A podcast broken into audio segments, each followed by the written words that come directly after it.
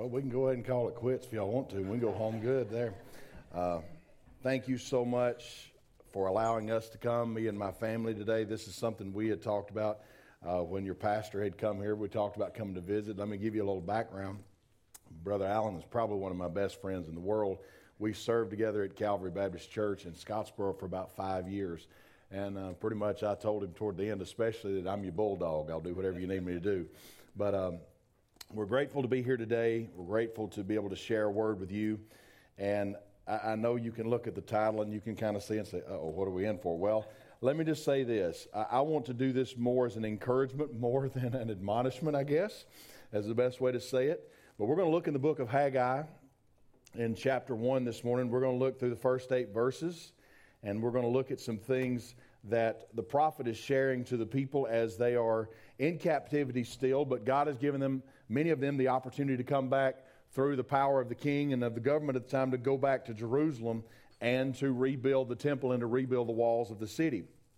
Now, about this same time, we're talking about Nehemiah and Ezra that come along, and, and it's the same challenge that they issue to the people. So we're going to look at this account today. So if you would, turn in your uh, Bibles to Haggai chapter one, and we'll begin to read this scripture together. And verse one says, "In the second year of Darius the king, on the first day of the sixth month, the word of the Lord came by the prophet Haggai to Zerubbabel, the son of Shealtiel, governor of Judah, and Joshua, the son of Jehozadak, the high priest, saying, Thus says the Lord of hosts, this people says, the time has not come, even the time for the house of the Lord to be rebuilt. Then the word of the Lord came by Haggai the prophet, saying, Is it time for you yourselves to dwell in your paneled houses while this house lies desolate? Now therefore, thus says the Lord of hosts, consider your ways. You've sown much, but harvest little. You eat, but there is not enough to be satisfied. You drink, but there is not enough to become drunk. You put on clothing, but no one is warm enough, and he who earns, earns wages to put into a purse with holes. Thus says the Lord of hosts, consider your ways. Verse eight, go up to the mountains, bring wood, and rebuild the temple, that I may be pleased with it and be glorified, says the Lord." God, we thank you for your word today. Speak through it, challenge us, and help us to obey it. In Jesus' name, amen. Now, you guys are going through a what is considered by some to be a difficult process. Anytime you go through a building and through a renovation, for those of you who've been married and tried to build a house together, it's a challenge. We have not. That's why we're still married in my house. Uh, we, we know that that is, is just one more strain I don't think we want to add right now, but oftentimes God will allow his churches and his people to do some things like that, and some of that is for growth and for ministry and things to that effect. But the thing that I want us to be careful of as we, as you guys approach this, and as we've approached this in different times and different scenarios, is it's real easy to get caught up in the building process and the building itself and forget about the temple of the Holy Spirit of God. And that's our bodies, that's us, that's our lives and our relationship with Jesus Christ. So as we think about what we're going to share this morning, I want you to look at it from this angle. And, and I want to kind of share some things to encourage you to be careful of as you're walking, so that you don't got, get caught in the trap that we see in this story in the book of Haggai. Now, let's go back in history. These people had been in captivity, Babylonian captivity, and they had suffered long for this, and they had suffered because of their sins. God had warned them. God had sent warning to the people to say, be faithful to me, come back to me, worship me, and, and forsake the idols of the land that you've been following and the things that you've been doing.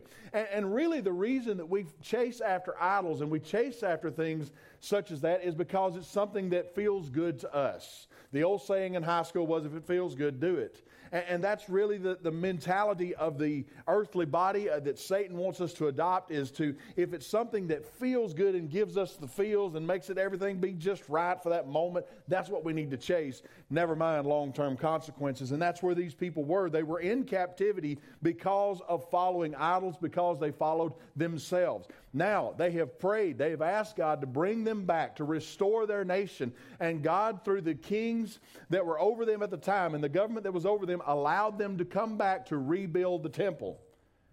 And as we read in this account, that's not exactly how that went down.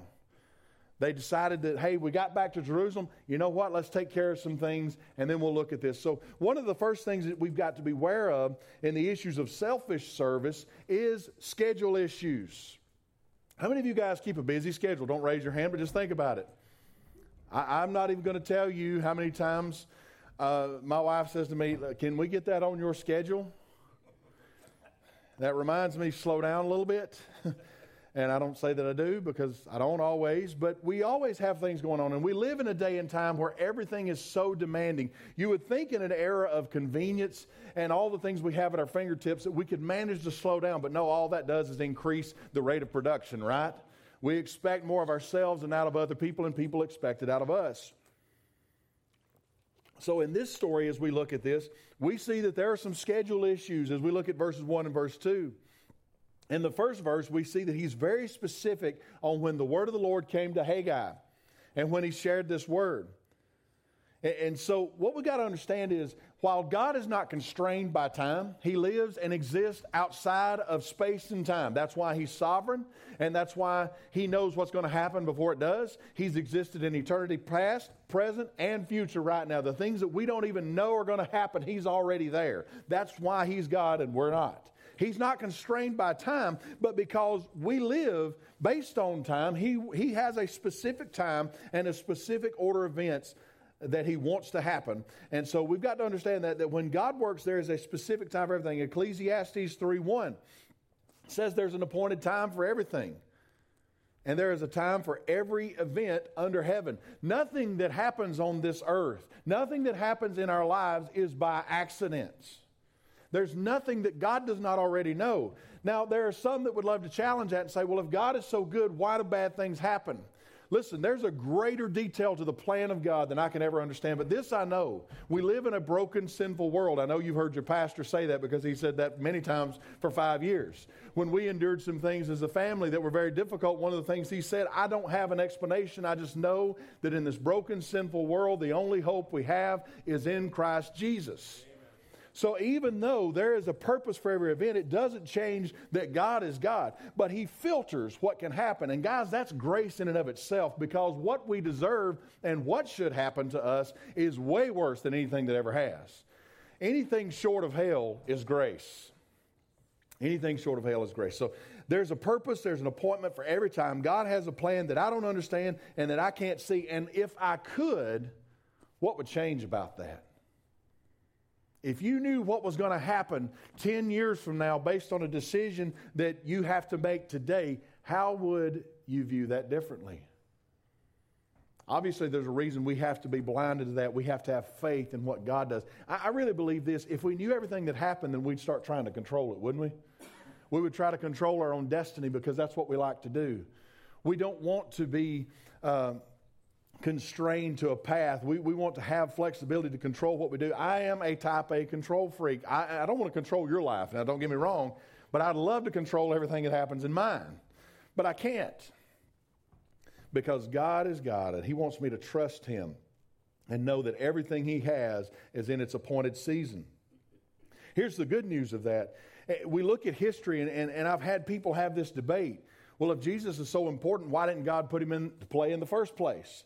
Why did he wait so long before Jesus Christ came? Guys, I, I don't understand all that, but I know this much. It just gave people an opportunity to see the futility of chasing any other means to get to God and to eternity with him other than Jesus Christ, because everything before Jesus did work. Now, the law of God was set up to buy peace.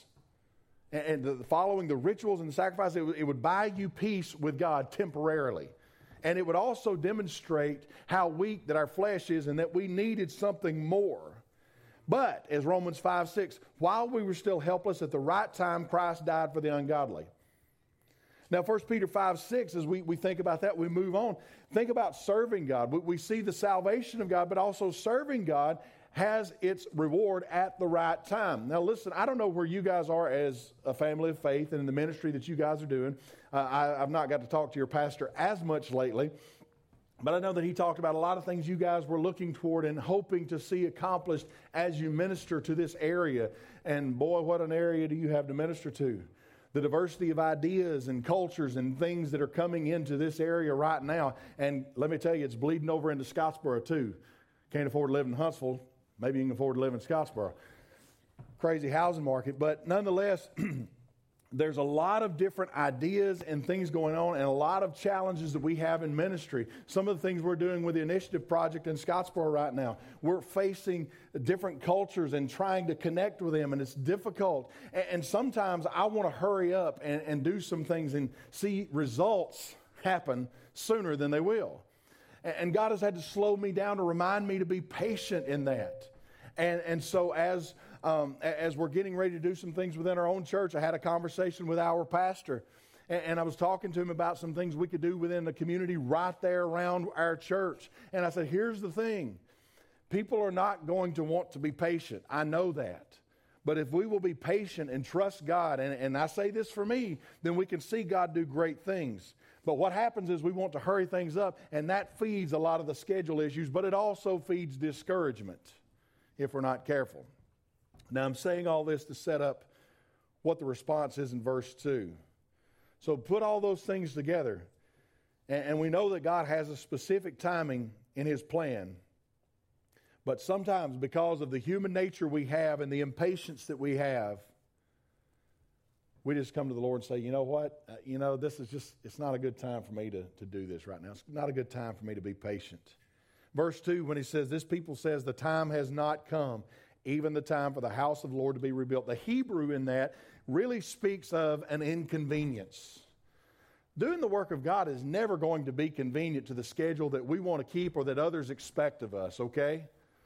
I, I look at things now and, and I think about so many things that I want to accomplish in life along with the spiritual life that I'm supposed to have, and it's never convenient to follow God.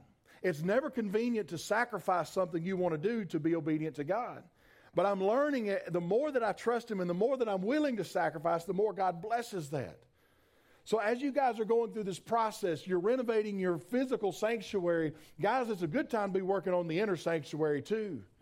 And, and to, to realize that it's all right to lay some things down for just a minute and take a breath and let God work and renovate your spiritual life. I didn't know where this was going, but boy, this has been fun already for me.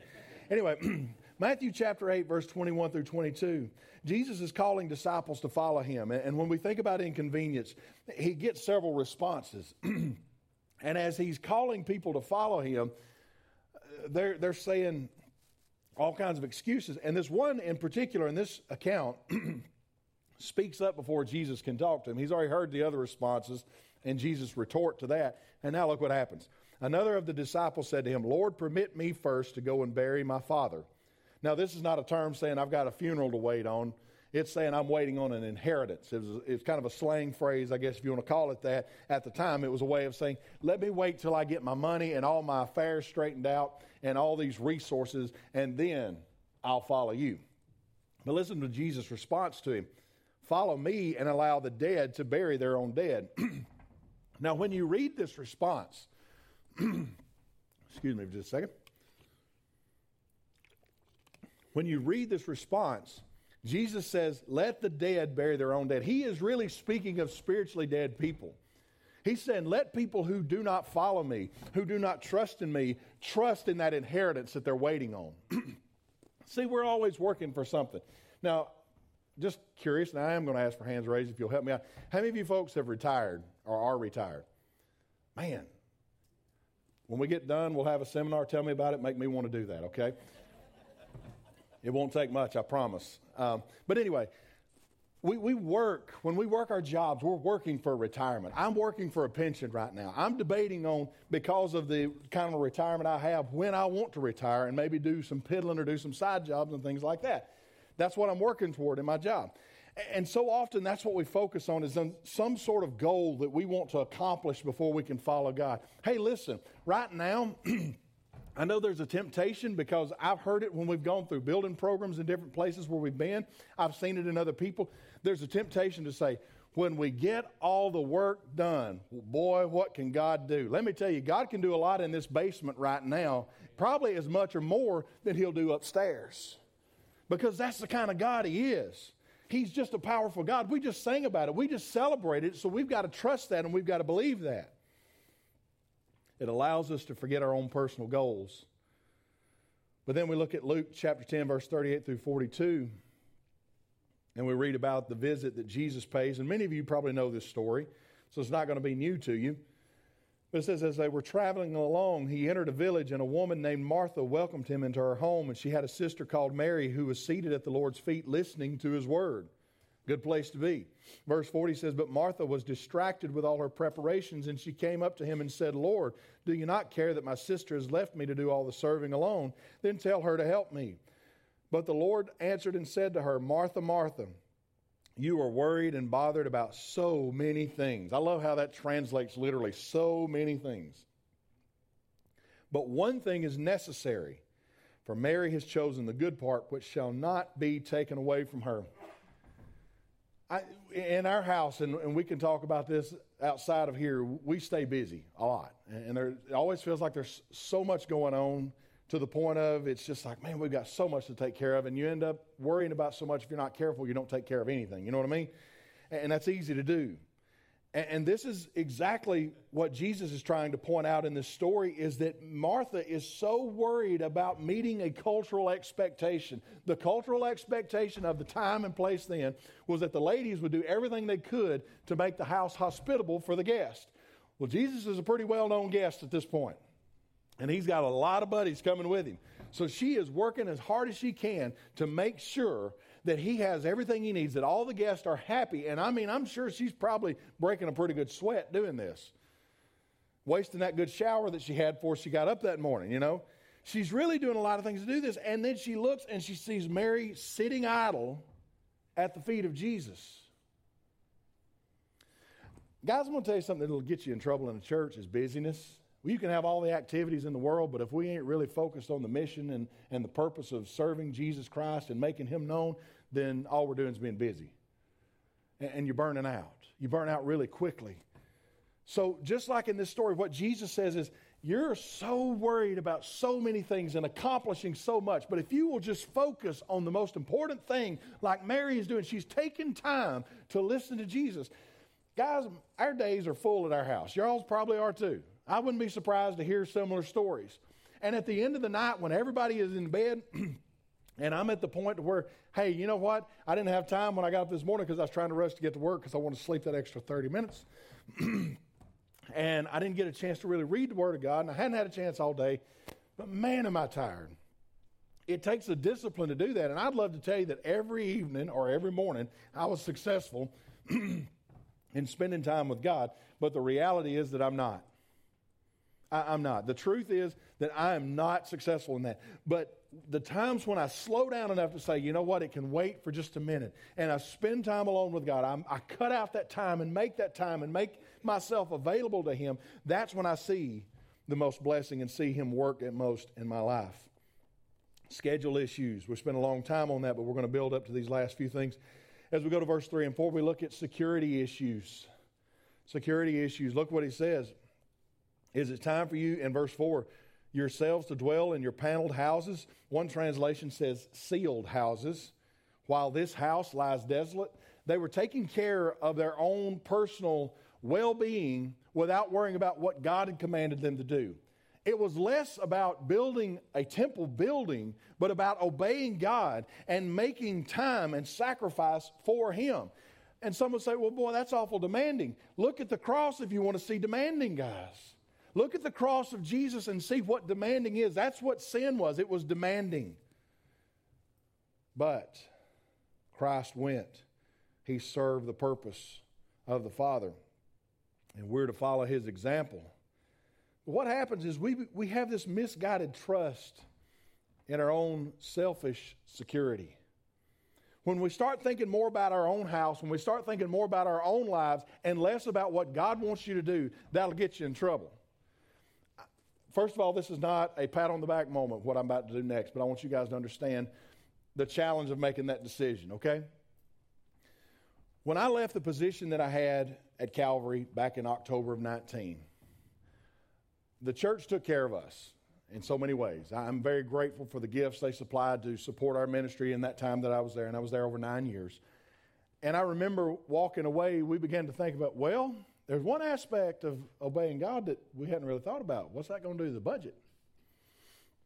And thankfully, God has provided for us in such a way that we've been taken care of, and it's up to us what he's provided us to make good decisions. But nonetheless, it, it was it was a moment where I started thinking about financial security all of a sudden.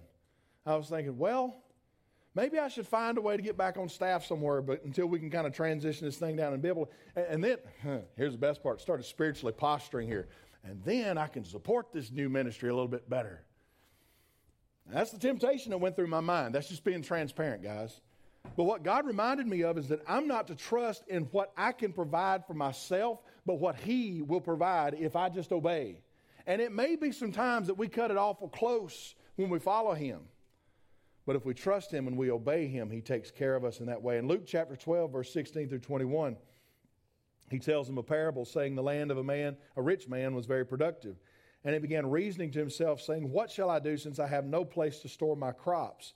In verse eighteen, he said, this is what I'll do. I'll tear down my barns and build larger ones, and there I will store all my grain and my goods. And I will say to my soul, soul, you have many goods laid up for many years to come. Take your ease, eat, drink, and be merry. But God said to him, you fool, this very night your soul is required of you, and now who will own what you have prepared? So is the man who stores up treasure for himself and is not rich toward God. Now, the warning to us as individuals is, let's don't take so much care of us that we neglect the ministry of God. And everybody in this room as a believer, if you are a believer and a follower of Jesus Christ, and listen, if you're going to be a believer, you might as well be a follower, right? But if you are a believer and follower in Jesus Christ, we have to make sure that we take care of his business first, trusting him as our security and not being selfish with our resources. It's difficult to do. Hey guys, I love to enjoy life. We, we came back from a beach trip just, what, about a week or two ago. And, and I enjoy doing things like that. And it wasn't cheap. I mean, I don't know if y'all have ever checked prices at the beach lately, but whew. And I'm going to tell you, as a sidebar, there's a lot of folks up north, out west that love coming to the beach this year. I've never seen so much traffic, and I, I think my wife can attest to the fact that every hour you heard sirens from the E M S because there was a crash. People just being ridiculous and impatient. But you know, I love doing stuff like that. I love being able to enjoy things, go to concerts, do things with my kids, and, and take them on trips and stuff like that. But if I don't prioritize not just money, guys, but myself and my energies toward doing what God has called me to do, and guess what? He has a call for each and every one of us, then I'm misguided in my security. I'm trusting in myself and doing things for myself. Church, be careful as you go through these renovation processes. And here's what I've seen in a lot of churches. Some of y'all may say, oh, he's one of those. Here we go. Hang on with me. Sometimes we put a lot of stock in the building and the storehouse more than we do the God of the storehouse. It's not a renovation of a sanctuary that's going to lead somebody to Jesus Christ. It creates an environment where we can invite people in, sure, and you ought to use it as such. But let's don't put so much stock on how well decorated the church is. I, I'm going to tell you something, guys. I've had just as much spiritual movement here in the basement than I've had in our sanctuary. You know, I, God can move anywhere. God can do anything, anywhere. Amen. Right now, what the team is doing in Ecuador, I don't, some of y'all have probably been tracking it. I've just now got to thank you, Melody, for letting me follow those things to see the building that they're working in. I'm like, I don't look like anything I've seen around here. I mean, it's not sealed and it's not secure feeling. But man, the Spirit of God will move there and change lives just the same. But be careful not to trust in your own riches and in the provisions that God has given him. And listen to this, godly obedience will produce righteous security. You can trust in that. Isaiah chapter thirty-two, verse seventeen through eighteen, and the work of righteousness will be peace. Here's the best part about obeying God, you get peace. I get stressed out over a lot of things. And I'm going to tell you, as a student minister, as a pastor, both the roles I've served in the church, I stayed stressed out a lot.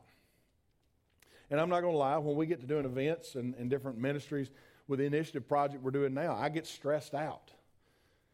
But when I when I trust in God, when I obey him, he grants the peace that I need, and he will for you as you follow him. And it says, let me finish that text, and the service of righteousness, quietness, and confidence forever. Then my people will live in a peaceful habitation and in secure dwellings in undisturbed resting places. First Peter chapter one, verse three through five says, "Blessed be the God and Father of our Lord Jesus Christ, who according to his great mercy has caused us to be born again to a living hope through the resurrection of Jesus Christ from the dead, to obtain an inheritance which is imperishable and undefiled and will not fade away, reserved in heaven for you, who are protected by the power of God through faith for a salvation ready to be revealed in the last time." Luke, thank you for what you shared a little bit ago, because the fact is we have endless days awaiting us. We, we can pray Praise him now, but not only in this life, but in the life to come, we have an eternal security and an inheritance and a reason to celebrate Jesus Christ. And when we follow him, it, it just makes that that much deeper and that much greater. Amen. So be careful that we don't put our security in ourselves, in our wealth, our resources, more than we do in being obedient and following what God directs us to do. Last thing I want to share with you this morning, verse five through verse six. If we try to serve ourselves selfishly, we'll have satisfaction issues. Verse five, the Lord says, "Consider your ways." And then he details it in verse six. "You've sown much, but harvest little." No amount of labor we can do satisfies it. You remember what I was sharing with you earlier about busyness? We like to stay busy because we feel like we're accomplishing something. And I'm going to tell you a truth, guys, that I'm learning, and I'm trying to apply more and more. It's okay to say no to some things. And I'm going to tell you, there are a lot of people who will come and ask you to, to do something because they don't want to do it. I'm going to give a bit of testimony here. So as we're getting ready... Uh, as as I'm coming back from a mission trip in the summer of twenty nineteen, I talked to a local pastor, fellow friend of mine, who has what is basically a church replant in town. And I said, "Hey, I saw some things down in Montgomery that they're doing with this church replant.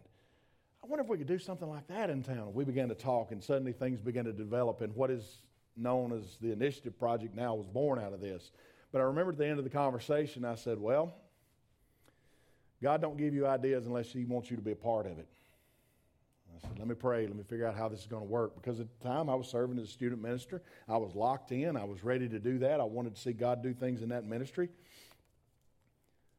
But in this time, I was reminded that it's not about trying to do everything. It's trying to do what God wants you to do.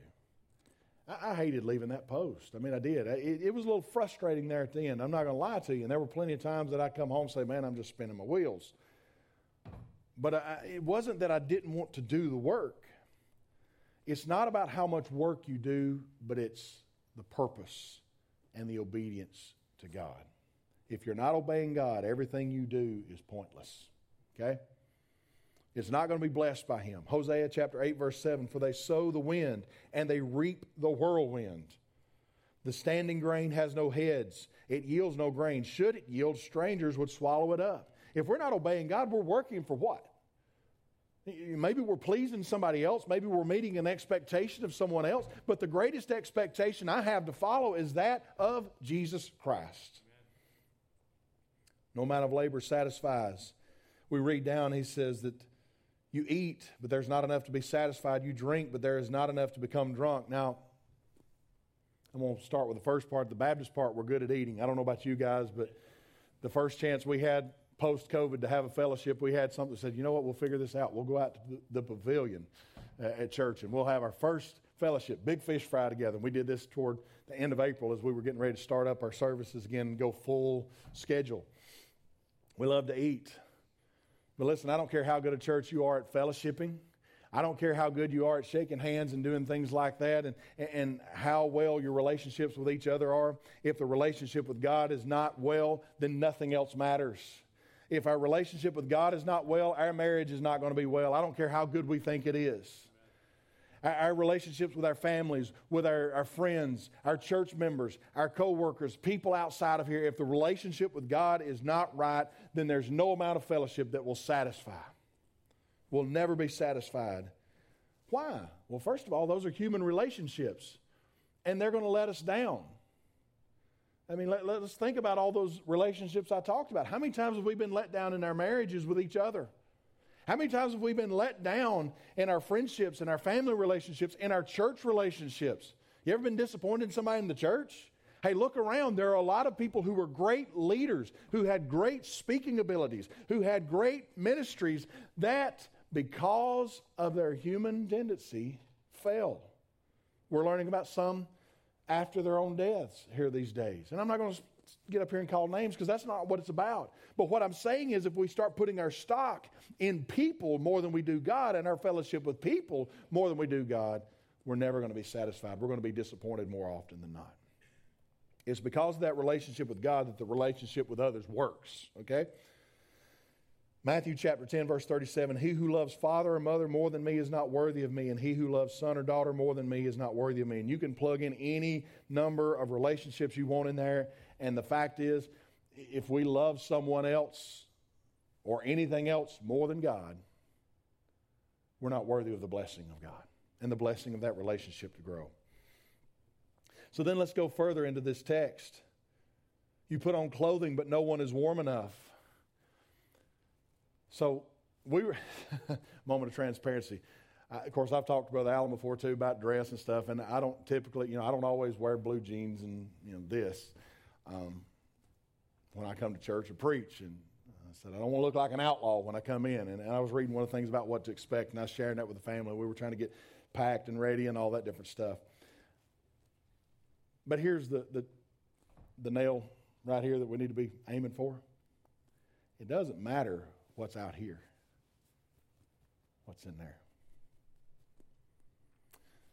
I had a friend of mine that is now a deacon at the church where he is serving in Kentucky, that in tenth grade he had not, his family, some of his family had been in church his whole life, but he hadn't been. And I remember inviting him one Sunday, inviting him to an event first, and then inviting him to come with us to church on Sunday. He's like, I don't have any good dress clothes. I said, I'll be all right. I cleared it with my dad. He had blue jeans and just kind of a ratty old T-shirt, and I cleared it with my dad. I said, you care if I wear blue jeans today? Oh, no, it's fine. I told him why. It's fine. And listen, if you know anything about Ronnie Day, my dad, suit and tie every Sunday. Sunday night, he might lose the tie. Might. He's just that kind of guy. That, that's that's his offering to the Lord, he feels like. But some of us find ourselves worried about outer appearance so much that we miss out on the work God wants to do inside. Again, going back to the renovation of the church, you can make it look as good as you want, but if these temples, these individual temples in this room aren't right with God, it ain't gonna matter. Be careful of that. First Peter chapter three, verse three through four says, your adornment must not be merely external, braiding the hair and wearing gold jewelry or putting on dresses, but let it be the hidden person of the heart with the imperishable quality of a gentle and quiet spirit, which is precious in the sight of God. Be humble. Be focused on Him. Last thing it says in this text, and I'm going to wrap in just a minute. That's always a warning sign that you got, what, fifteen more minutes, right? I'll try to keep it shorter, I promise. Not like Brother Allen does, you know. Anyway, is he watching this? No, well. I love you, brother, if you are. He who earns wages puts in a purse with holes. No amount of financial success satisfied. Guys, I have enjoyed what God has blessed me with financially. He's taking care of me more than I deserve. I'm not rich, so don't come looking for a scholarship today, because I I got two right there that I've got to work on for the next years. Um, but God's blessed us, and I'm thankful for that. However, we can tell you in our house, you can have a bigger house. It ain't going to satisfy you. I thought that was the answer when we first got married. But it, it didn't satisfy anything. Matter of fact, it made more of a burden. I had an uncle who, who passed away about a, almost a decade ago now that told me, he said, you know, the more you own, the more it owns you. Amen. The more you own, the more it owns you. Matthew chapter six, verse nineteen through twenty-one says, do not store up for yourselves treasures on earth where moth and rust destroy and where th- thieves break in and steal. But store up for yourselves treasures in heaven where neither moth nor rust destroys and where thieves do not break in or steal. For where your treasure is, there your heart will be also. I'm not going to say much more about that except to say this. Our priorities are reflected in what we invest in. I'm not talking about just money. I'm talking about time, your energy, your soul. It shows. It's great to have a lot of things, but I don't know if you guys have noticed anything made on this earth requires maintenance and breaks down and eventually just falls apart. I, I don't know how much work we've done on our house since we moved in. Now, I've got to go back and look at the numbers of what we've spent money on. But I sit there and I'm like, this is just aggravating sometimes. And it ain't that big of a house.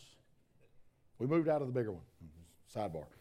But e- even downsizing, you know, I thought downsizing is the answer. Well, no, you're still going to have problems there too. You really are. It's not about stuff. It's not about how big your house is. It's not about how big your church facility is. It's about obeying God, finding satisfaction in Him and what He wants to do in your lives. Church, you have a great future. You have a great present if you want it. I have a great present if I want it. All of us do as individuals. But here's what we've got to get back to. Verse seven and eight conclude it this way.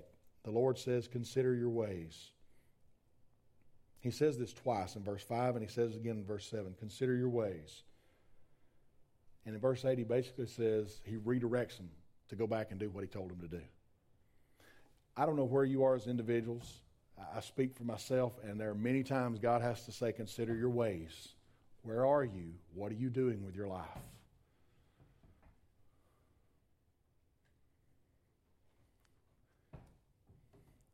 Let's start back to building the kingdom and not be consumed with our own convenience and with matters of things that make us happy. Let's make God happy. Church, I, I know your pastor has spoken so highly of you guys when we talk. And I thank God that y'all have been so good to him in that way here. Because we were we, we were lockstep in battle together. And I saw how faithful he can be. And I want to encourage you to encourage him this morning, okay? Pray for him.